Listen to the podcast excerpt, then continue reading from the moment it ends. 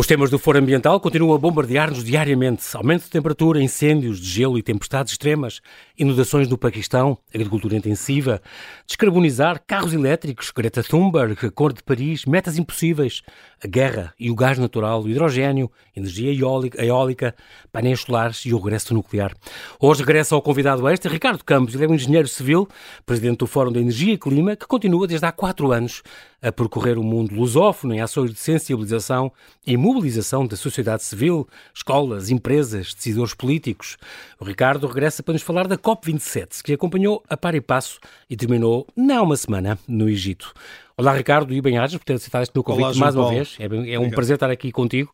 Tu sabes que és daquelas pessoas que eu admiro muito, uh, não só pelo seu grande conhecimento desta área que, que te traz aqui hoje, mas também porque és daqueles, já contei isto aqui, que, que decidiu, alertado por esta urgência em fazer alguma coisa, dar já há quatro ou cinco anos parte do teu tempo profissional. Tu eras uma pessoa instalada, com as tuas filhas, com a tua mulher, na tua vida, tens uma empresa de construção, uh, uh, te diste dar parte do teu tempo para precisamente alertar as pessoas, percorrer os palopes uh, e cá em Portugal fazer ações, e o, a região do Alentejo deve-te tanto, uh, para exatamente uh, sensibilizar escolas e pessoas, autarcas, ministros. É, é impressionante o teu trabalho. E, mas como tu dirias, chega de palavras, tu, há que passar a ação, não é? Tu já estás farto de repetir a mesma coisa. É hora de agir. Exatamente. É hora de agir, que é o nome do teu programa e, que tu tens.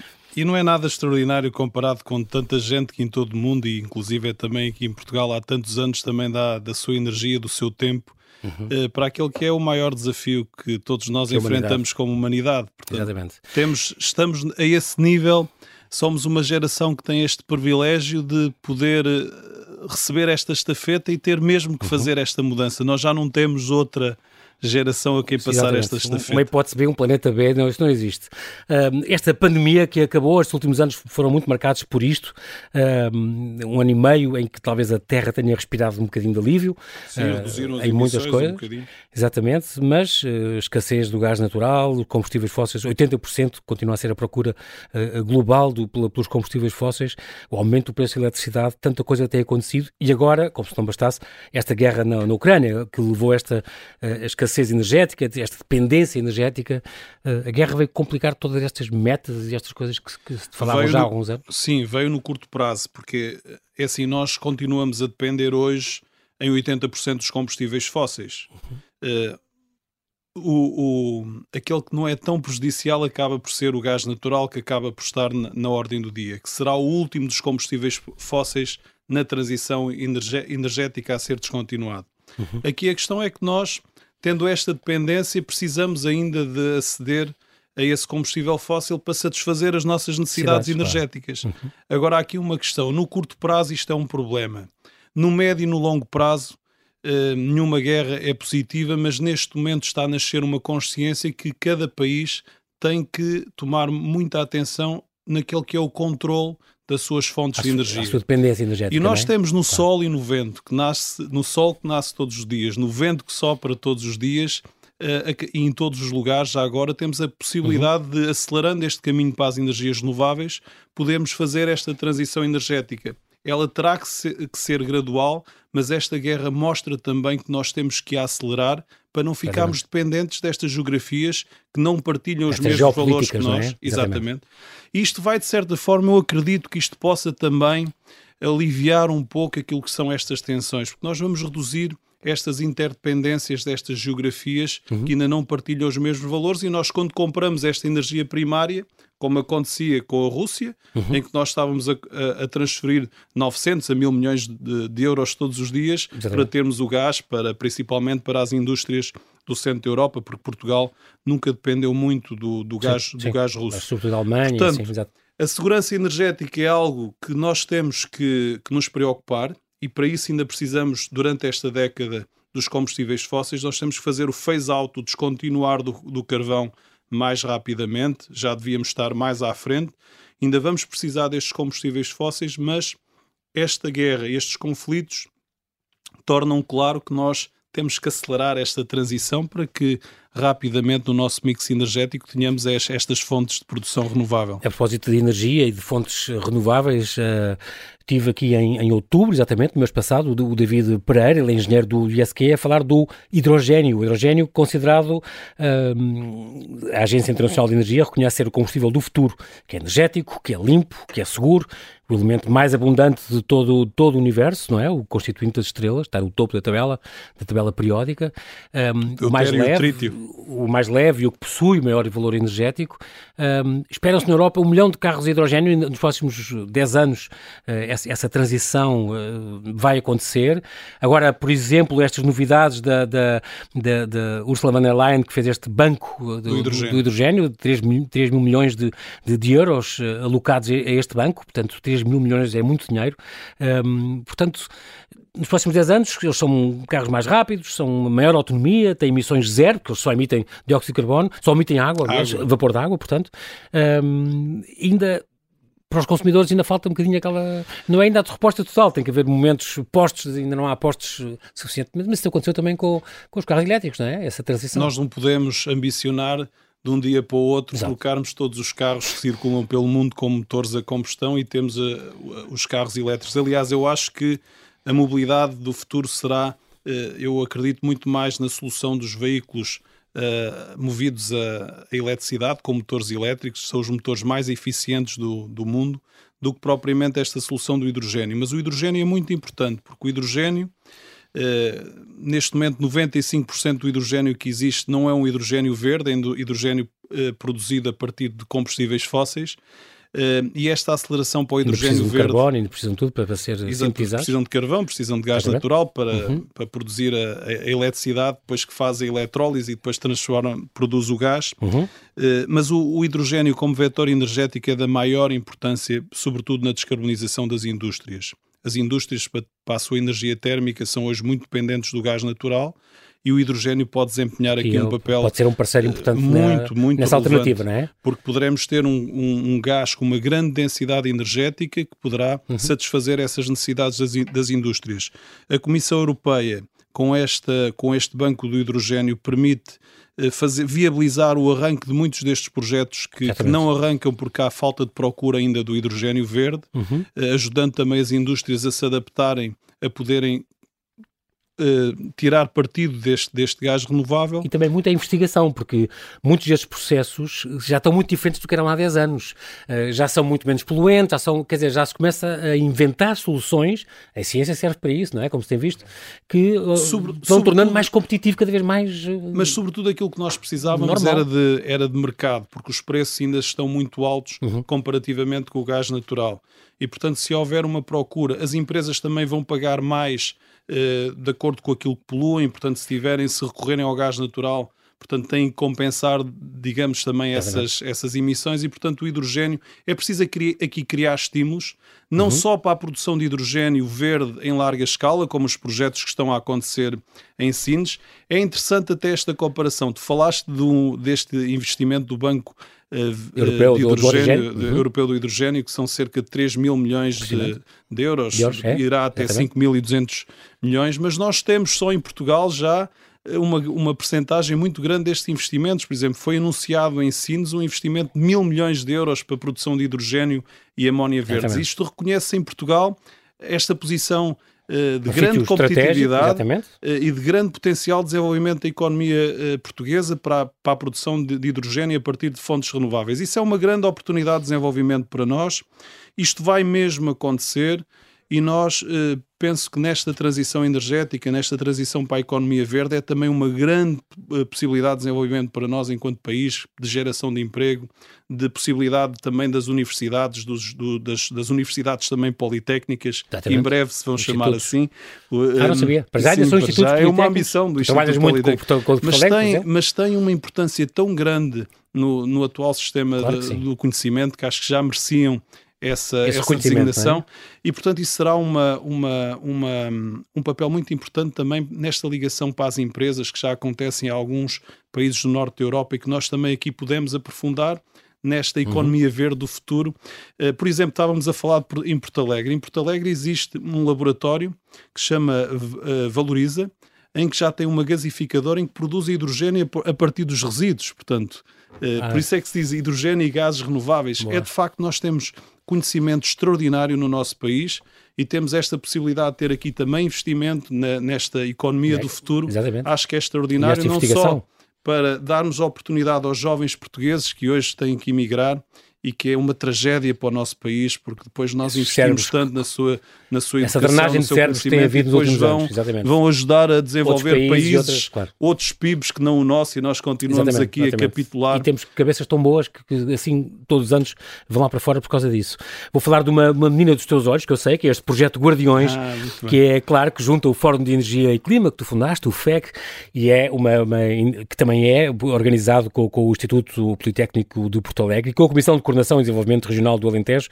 Os três fazem, têm feito estas, um, no fundo, um, este alerta à sociedade civil. Vocês aí trabalham muito com as escolas, com as autarquias, com as empresas, com os palopes, onde tu passas a vida também a sensibilizá-los e que conseguem tornar o, o Alentejo, a região do Alentejo, um exemplo nesta, nesta transição da descarbonização e nesta, para esta economia mais circular. Um, estão, nesse âmbito, desenvolveram então estas Energy and Climate Summits, estas cinco que já vão, já soube agora que vão ser seis, pelo menos, grandes conferências internacionais que trazem à região do Alentejo o conhecimento e a ciência e, e especialistas de vários países que vão lá falar das suas experiências. Houve estas cinco, a, a última acabou, a terceira acabou, era sobre a água, o tema. Água em Beja, acabou sim. agora em no final de outubro. A primeira foi em Porto Alegre, Educação e Conhecimento, era o tema. A segunda em Sines, sobre energia e transição justa. E ainda vai haver mais duas, não é? Em janeiro, uma Sim. sobre transportes. Agora em Évora, vinte e seis e vinte e sete de janeiro, o tema será a mobilidade e o transporte ferroviário. Uhum. Será dado muito destaque a esta, à mobilidade sustentável.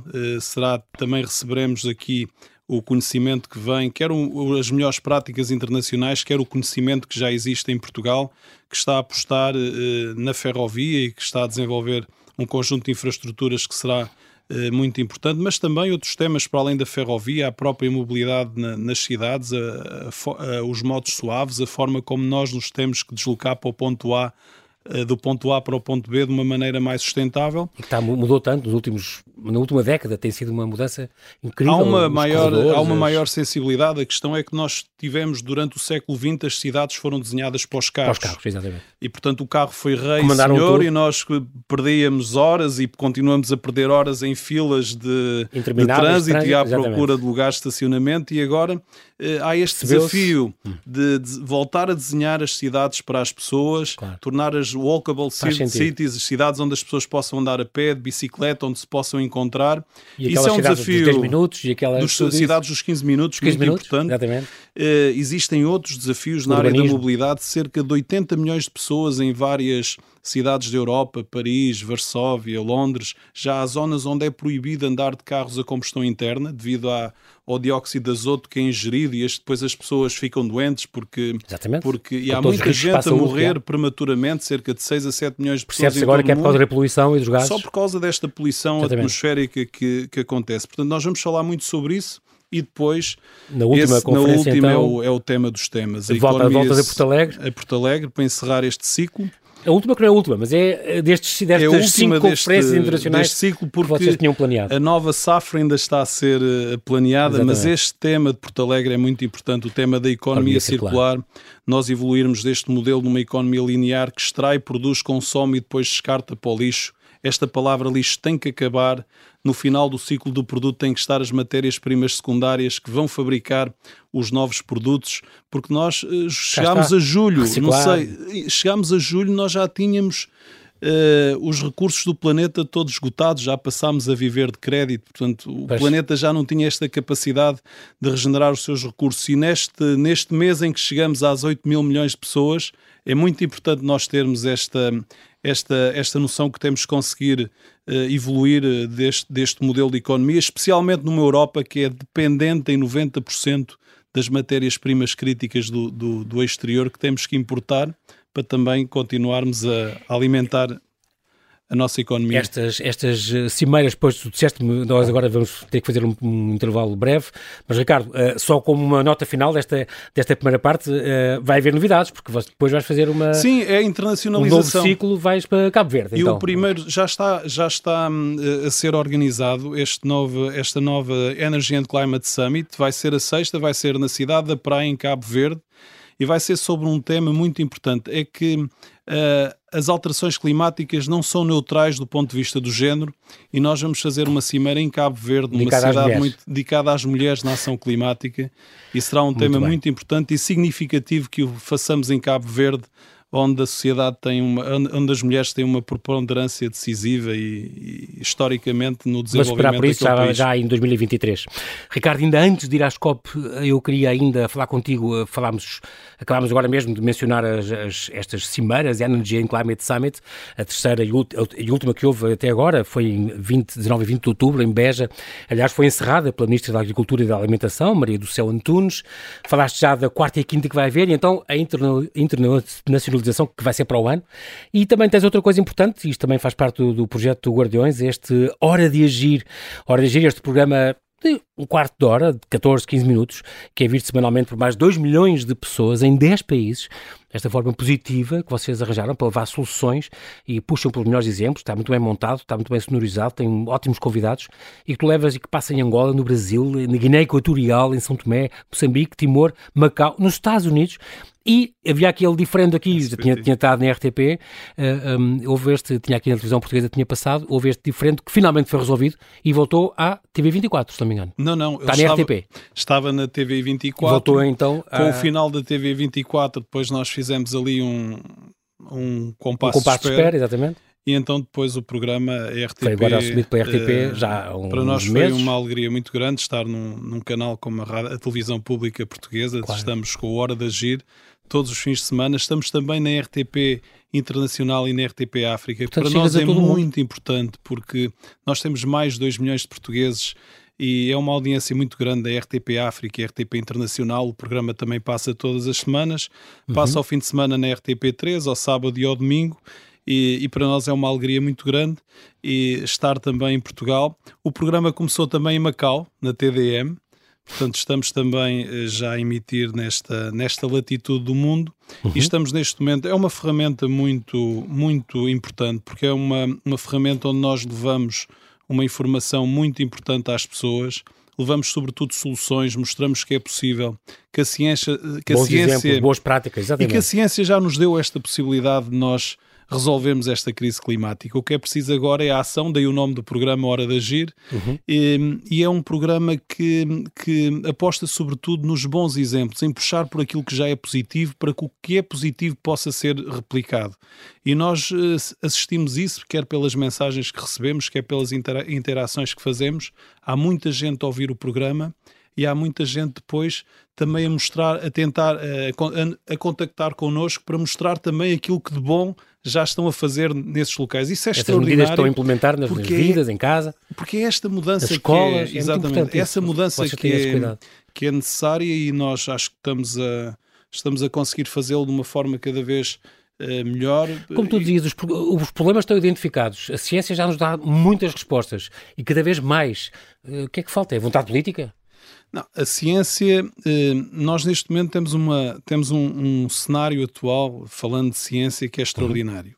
Uhum. O I P C C, portanto o Painel Intergovernamental para as Alterações Climáticas, já nos dá informação muito rigorosa sobre aquilo que são as consequências das alterações climáticas. Portanto, os cientistas hoje já são muito rigorosos e já nos dizem aquilo que vai acontecer se nós não mudarmos isto. Exatamente. Aliás, até é curioso.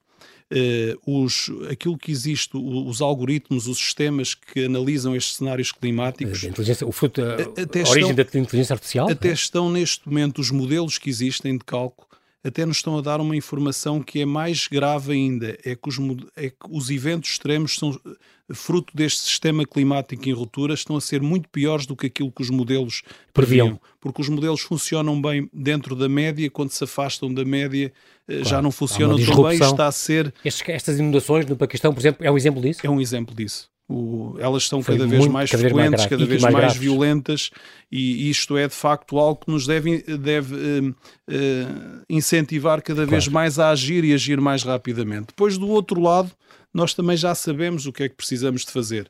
O que está a acontecer neste momento é que nós não estamos a aproveitar uma janela de tempo em que a ciência é muito rigorosa. Esta década é muito importante, por isso é que nós dizemos que esta é a década decisiva, uhum. porque é a década até vinte, dois mil e trinta uhum. em que nós precisamos de fazer esta descarbonização da economia.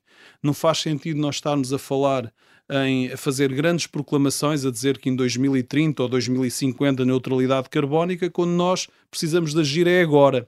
Claro. Porque nós no ano da pandemia diminuímos as emissões, porque uhum. o mundo parou claro. em sete por cento. Mas para resolvermos a, a crise climática e para atingirmos a neutralidade carbónica... Não, nós não, não precisávamos de reduzir sete por cento em dois mil e vinte. Nós precisávamos de reduzir seis a sete por cento, mas era em dois mil e vinte e dois, vinte e três, vinte e quatro, vinte e cinco, vinte e seis, até dois mil e cinquenta.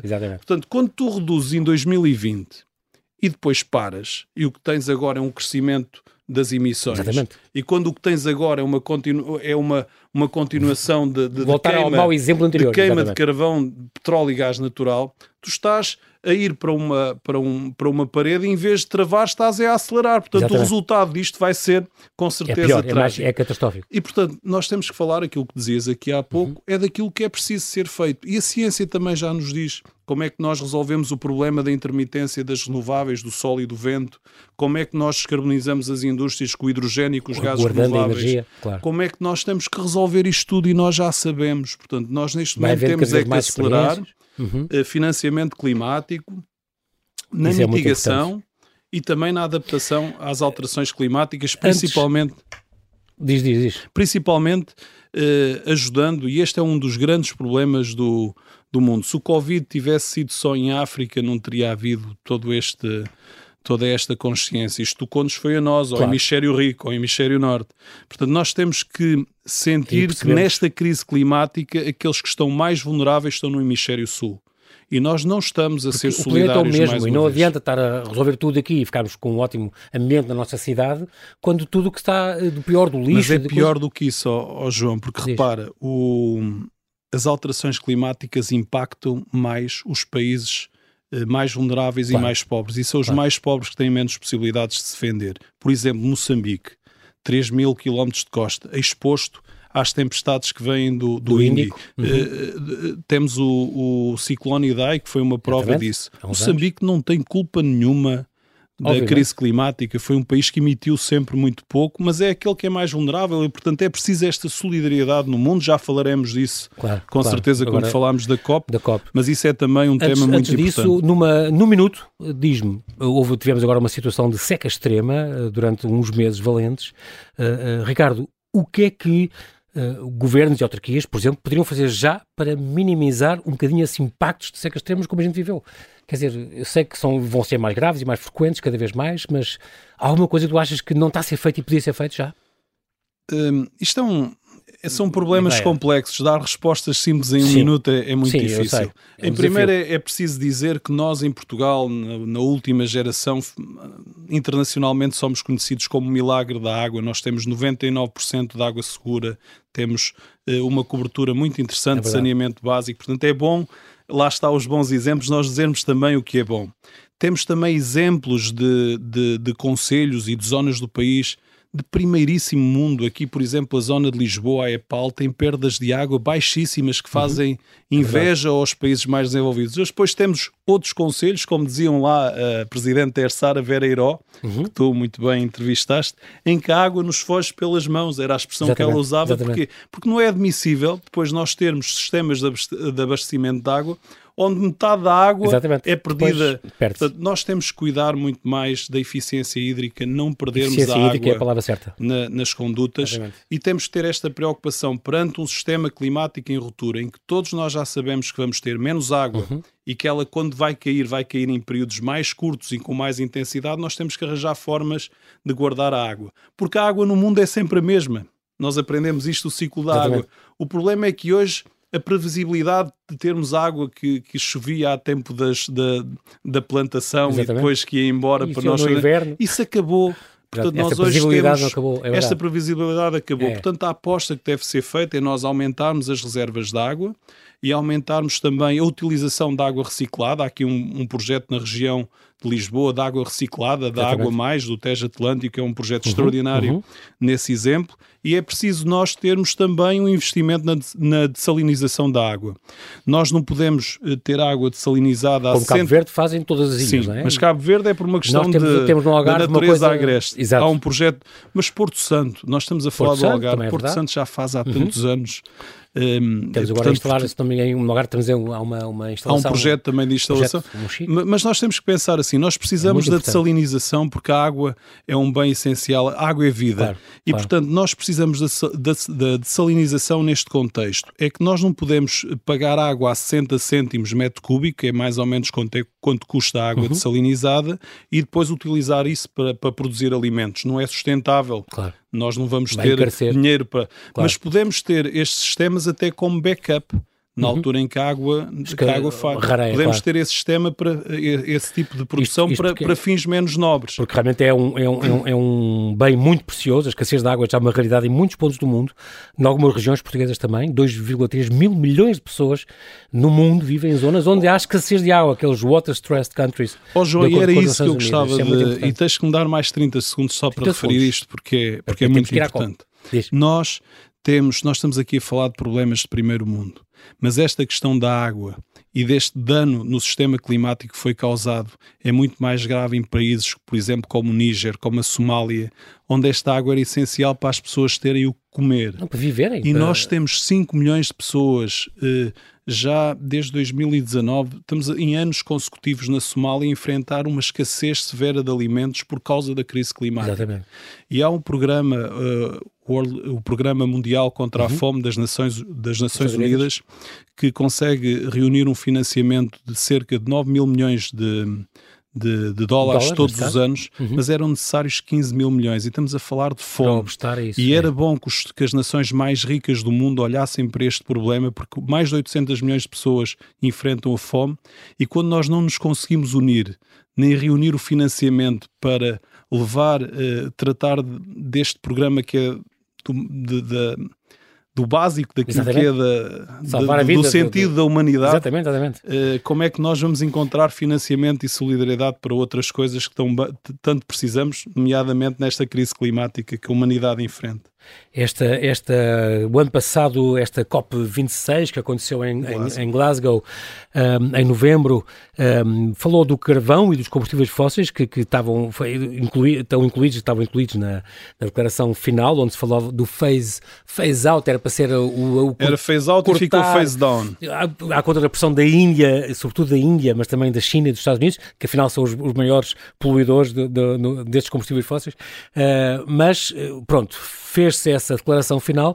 Aconteceu agora a vigésima sétima Cimeira do Clima, em seis ao dezoito de novembro, acabou sábado passado, em Sharm el-Sheikh, no Egito, um, mais de trinta e cinco mil participantes, noventa chefes de Estado, cento e noventa países presentes, trezentas comunicações, trezentos tópicos uh, conversados, e o António Guterres continua a dizer, uh, foi um passo muito pequeno, uh, foi dado um passo muito curto para os habitantes do planeta. Ele disse, estamos em plena autoestrada para o inferno.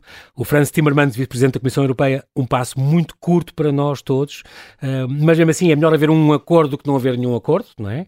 Uh, uma boa notícia, o Lula da Silva, o presidente eleito, uh, esteve lá e formalizou o regresso do Brasil. Voltou. Exatamente, aliás, como o Biden tinha feito quando, quando foi, foi eleito também.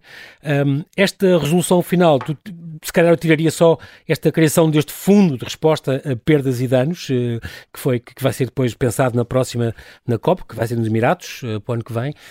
Um, Ricardo, que balanço, o objetivo final, o objetivo global desta adaptação está relacionado com esta cooperação? Que balanço é que podes fazer desta COP vinte e sete em dois minutos? O Al Gore costuma dizer que isto da ação climática e de, deste ativismo é uma mistura de, de um grande entusiasmo com dias de completo desespero. Sim. Eu diria que a COP vinte e sete hum, é um pouco muito mais desespero do que, do que entusiasmo. Eu acho que aquilo que foi conseguido foi, foi muito pouco. Hum, não está naquele documento aquilo que a humanidade precisa. Nós precisamos de compromissos de redução de emissões para o curto prazo.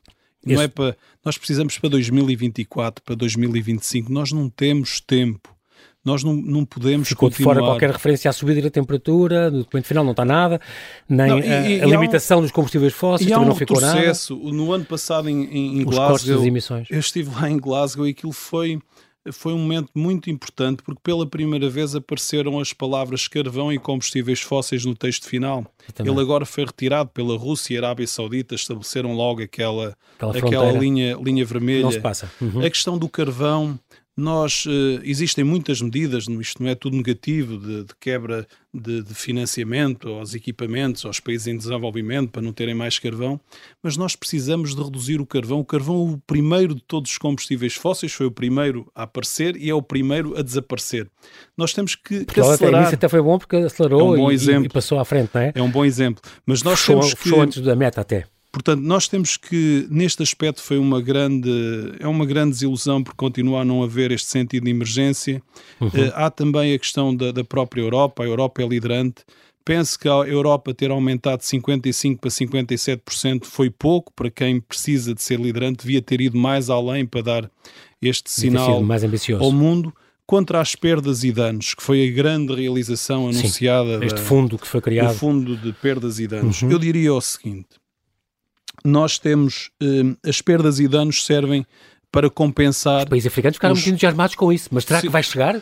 E é importante, e é fundamental, claro. Porque as, estas, estes, estes eventos extremos já estão a criar estas catástrofes em várias geografias, uhum. nomeadamente, mas eu dou-te um exemplo, em Moçambique o ciclone Idai. Idai. Eh, nós precisávamos em Moçambique de cerca de três mil e duzentos milhões de euros. Uh, o Moçambique conseguiu reunir, na altura, mil e quinhentos, uh, mil e duzentos, até sim. foi menos, foi mil e duzentos milhões de, de, de dólares, neste caso, uhum. até agora só recebeu quinhentos e cinquenta milhões de dólares. Portanto, este fundo serve para dotar estes países para claro. Muito mais facilmente acederem a este financiamento para reparar, para reparar um dano. Agora, mais importante do que isto, porque isto, o que nós estamos a falar é ir compensar um dano depois da catástrofe já claro. Ter acontecido. Nós temos é que ex- executar aquele Prevenir. Fundo que foi aprovado em, em Copenhaga, em dois mil e nove, que foram os cem mil milhões de dólares anuais, para que estes países, para além de descarbonizarem as suas economias, uhum. possam também cumprir um objetivo global de adaptação e se adaptarem a estes eventos extremos para que não aconteçam as perdas, para que não aconteçam os danos, para que eles sejam mais resilientes, quer ao nível da, da, da adaptação, da, uhum. das, das zonas, da, da proteção das zonas costeiras, tudo isso. E, portanto, era muito importante que estes trinta mil milhões de dólares, que dos cem mil milhões só chegaram trinta mil milhões, isto fosse aumentado para que estes países possam, de facto, aumentar a, a, a sua Fazer resiliência a essa, e adaptar. Essa... Por compensar depois das vidas já terem, terem, já se terem, terem perdido, sido perdido. Exatamente.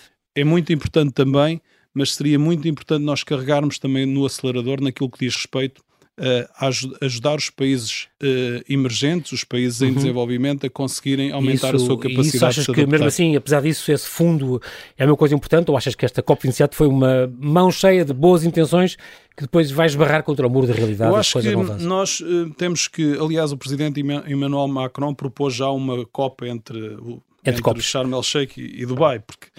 A questão é que nós precisamos de compreender que nós não, não podemos estar à espera das C O P. Eu diria que nestas vinte e sete C O Ps, nestes trinta anos que passaram sob a Declaração do Rio, o grande ativo que foi conseguido, e isto não é pouco significativo, uhum. é esta mobilização e esta consciência global que a mudança é necessária. Este é o grande ativo das C O P. Mas nós pa- passaram trinta anos e o que nós vimos foi, foi as emissões continuarem sempre a subir. a subir. Estão a chegar às quatrocentos e vinte partes por milhão. É, é um dano enorme para, toda, para, a minha, para as espécies vivas que estão ameaçadas. Sim, para a saúde para do, tudo isso. do planeta e Portanto, das pessoas. Nós, neste momento, o que temos que, que compreender é o seguinte, para além das C O P, é muito importante que quem de facto polui, quem de facto tem os recursos, isto poderia ser resolvido no G vinte. G vinte representa oitenta por cento das emissões, possam de facto se entender e em algum tempo eles terão que se entender uhum. para que de facto resolvam este problema. Há bons sinais, as empresas dos hidrocarbonetos estão a reduzir investimentos, estão-se a transformar em empresas de energia, a fazer a transição para as energias Portanto, renováveis. Os acionistas, os administradores também têm filhos, também têm netos, também percebem que para além claro. Da geração do lucro é importante também fazerem por isso mesmo essa transição. É, é, é importante a geração seguinte. Portanto, como, diz, como dizia o David Attenborough, nós devemos ser mobilizados não pelo medo, mas pela esperança. Pela esperança e acho exatamente. Que é esta esperança que precisamos ter mas uma esperança que não pode acontecer só nestes momentos de COP. Os, as lideranças locais, regionais, centrais, o sistema multilateral tem que ser mais eficiente e tem que conseguir fazer estes projetos de transição energética, descarbonização da economia e de uma revolução para uma, uma economia mais sustentável. Portanto... Uma medida, uma medida, Ricardo, uma, para fechar, portanto, quinze segundos, que nós, em casa, em cada um, claro que temos que alertar os governos e estar cientes disto, mas pequenina, uma, duas pequeninas coisas que nós podemos fazer para ajudar isto, este movimento. Há uma de... coisa boa, e é uma coisa que Portugal fez muito bem, que é uh, incentivar a eficiência energética e produção descentralizada de energia solar. Colocar um painel fotovoltaico lá na cobertura. Em cada casa. Uh, se possível, algum, algumas baterias... Uh, apostar na, na, na eletricidade que nós não perdemos pelas frestas exatamente, das portas exatamente. E das janelas, isolarmos melhor as escalas, metemos palas uh, nos envidraçados virados a sul, uh, caixilharias mais isoladas. Uh, eu espero que este governo anterior fez um excelente programa no fundo ambiental, ele possa ser mais incentivado e depois reciclar mais, tudo aquilo que nós possamos reciclar, possamos reintroduzir em novas cadeias de produção será certamente extraordinário. Ricardo, já sabes como o tempo voa aqui na rádio, mas quero-te agradecer muito a tua disponibilidade. Eu é que agradeço, em voltar aqui ao Observador. Fica aqui então esta nota de esperança, esta alerta, porque de facto, como tu dizias, é hora de agir uh, para bem do planeta e das gerações futuras. Bem-ajas, Ricardo, até à próxima. Até à próxima. Obrigado. Obrigado.